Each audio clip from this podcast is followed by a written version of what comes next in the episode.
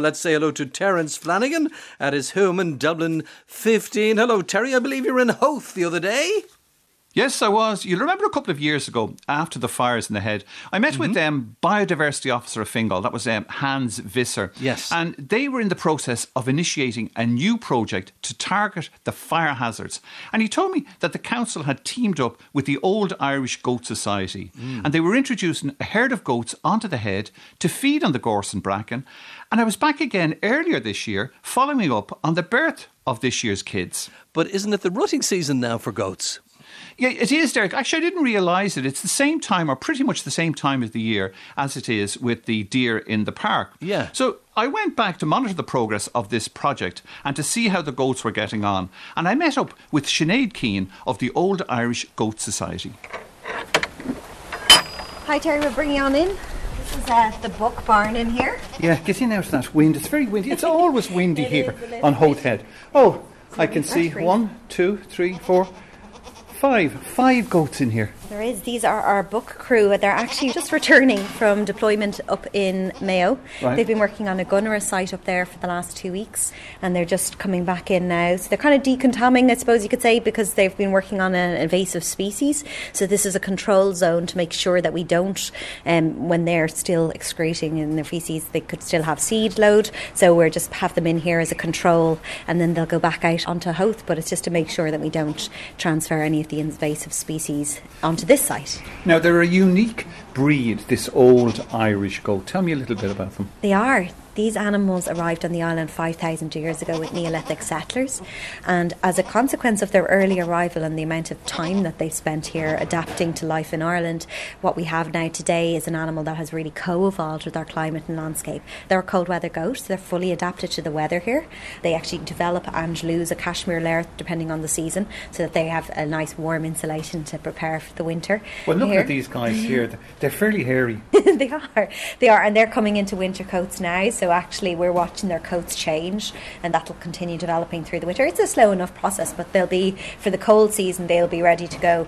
And then, really, in terms of diet, that actually adaptation also has meant that we have an animal here who doesn't require modern inputs. They can actually thrive on wild forage, and they actually won't eat modern fruit or vegetables, which tends to surprise people.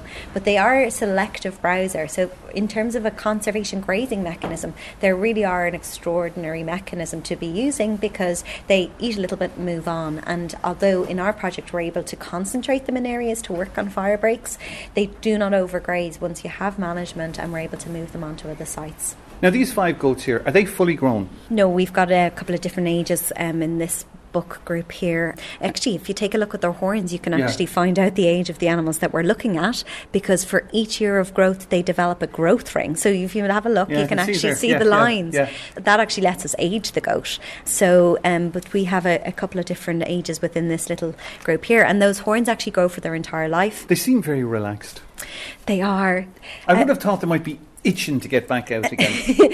Honestly, it's a funny thing, but the boys are actually a little bit more relaxed and mellow than the ladies are. So there'd be a lot more vocalization here if this was a female group, but the boys are very mellow. Just like humans. I don't know about that, Terry.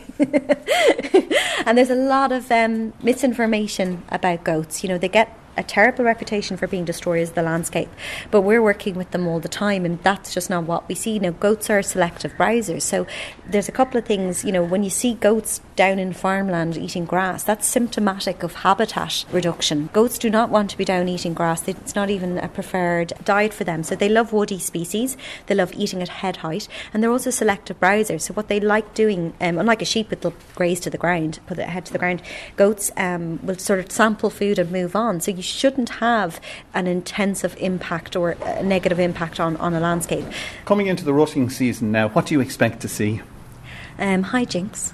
well, I meant with the males and the females. oh, what yeah. happens with the males, say, first? Well, yeah, they'll start jostling around now, pushing and shoving, and, and they really, it's spectacular to watch. But they rear right up onto their back legs. They probably are up at like six, seven, six feet probably in, in height when they rear up onto their back legs, and they'll run towards each other and clash horns. And the noise of that clash is, is quite something. And does um, that take place all day long or just early in the mornings? No, at this point they're sort of just training, so they'll have a little gym session where they they'll get into that activity, and then they go back to, to just grazing. But it's mm-hmm. you know it's part of their cycle. They're preparing for that. They kind of they're training up and they're getting strong. And what about the females then?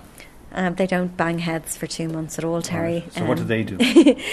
nothing. They get on with life. They're still rearing um, right. the babies from last year, so they kind of are like still teaching them about poisonous plants. So if you're up on the headland with us, you'll hear some of the nannies kind of making a spitting sound. So they actually show the kids and are constantly teaching and training those young born with us in April of this year.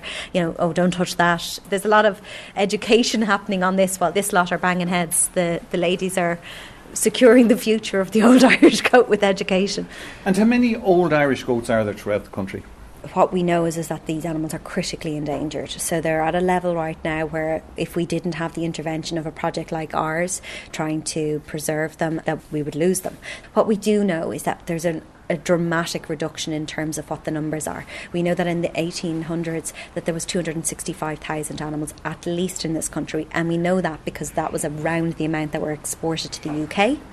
Uh, what we have today is potentially sort of around the four, three to four thousand animals remaining, based on what we do know about the existing herds or the remaining herds. It's but a big drop, isn't it? It's absolutely colossal. We did a piece of study looking at the Irish place names around the country, and it, it's a beautiful piece to get a picture on where the previous distribution was. Because, of course, back when these places got their names, and the only goat that was on the island was the old Irish goat. And so there's over 209 place names on the OSI maps that are connected to the goat. So there's a couple of goat related terms within that. There's obviously Gabhar, which everybody kind of knows that one, but Minseach for nanny, Mionnán for uh, goat kid, Pocán and Pikacha for buck. And when you look at that map, you get to see that these animals used to be all over this island. So, you know, there's been a really significant destruction of their population over the last 200 years. When you let them out in the morning, they'd go on their, their merry way around Howth Head. Do they all stay together or do they break up into groups? The boys here, the girls there, the babies over there? Our project is managed by a virtual fencing system. So the goats, before they get deployed onto their individual sites, they actually get trained onto a virtual fence. So instead of seeing a physical boundary, they'll get an auditory warning and they understand that when they approach a perimeter, even though they can't see it, that it means that they need to stop and turn back but we have groups working and they don't they're not free roaming they're not just wandering around the headland they're working within projects with, within these virtual fencing so sometimes the virtual fence paddock will be literally like a channel because it'll be a corridor for a fire break and sometimes it'll be a different uh, shape or size because they're actually reducing biomass the system is hugely effective for managing these animals. They're so intelligent, they understand the system. As long as we make sure that they have enough food and they have enough water and they feel safe, they are highly compliant with that system, and we make sure that they they do have all of those things. The other reason why the virtual fencing is such an incredible piece of technology for us to be using is that it allows us to create exclusion zones within the paddocks. So that means if we find vegetative succession, saplings, or plants that are noxious like rhododendron, we can actually create areas that the goats can't enter within the paddock. So it's a hugely enabling piece of technology. Now, Howth Head can be a very populated area, particularly in summertime when the weather is good. How do the goats then interact with humans?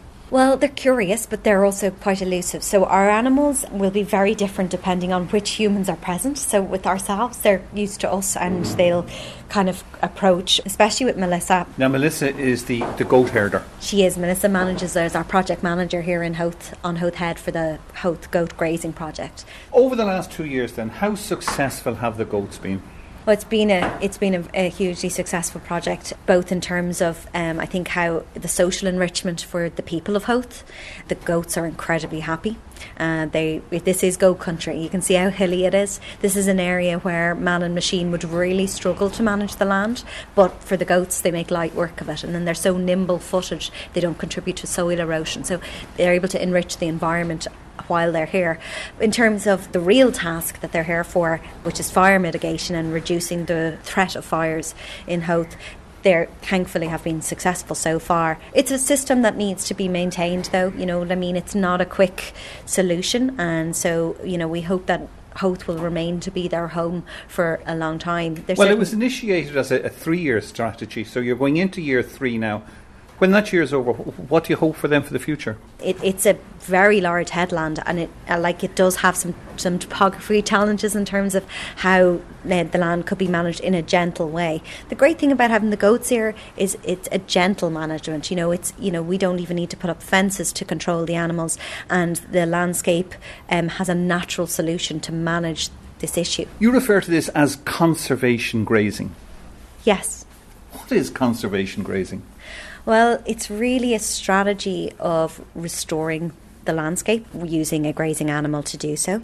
The idea of using animals is to offer a more natural process, especially in places like Howth, where what we have here is a, a large amount of heathland. Livestock have been removed from that area, and in the situation of Howth, it's allowed plants like bracken and gorse to overtake.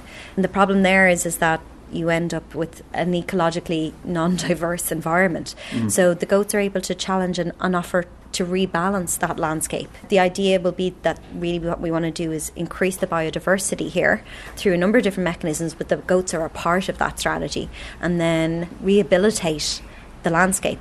I and think it, and it's working it is working. It's, yeah, it's great. There's some really good signs that this strategy is going to be very effective here. Um, I suppose the reality is, is the challenges that lie ahead of all of us right now is can we rehabilitate different types of habitats? Can we restore them to a high level of functioning or a good level of functioning might be a more reasonable ask at the moment so that they can coexist and support each other. You know, it's about a balance of habitats. I mean, you know, we do need more trees coming into these environments. We all know that, but not every environment is ready for trees. In Howth, the only thing that was altering the landscape here was the burn cycle. And so we weren't seeing vegetative succession. And, and this was an, an ecology led project from the start. This mechanism was suggested by ecologists. And can you see this project being rolled out in other parts of the country?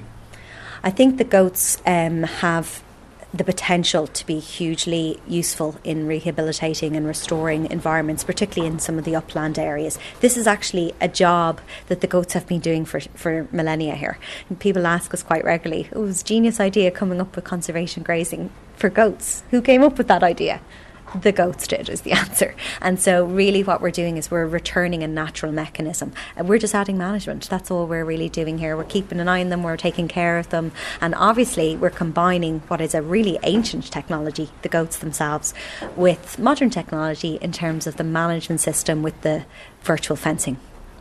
Thank you very much indeed. Terence Flanagan and Sinead Keane from the Old Irish Goat Society. More details on our website, rte.ie forward slash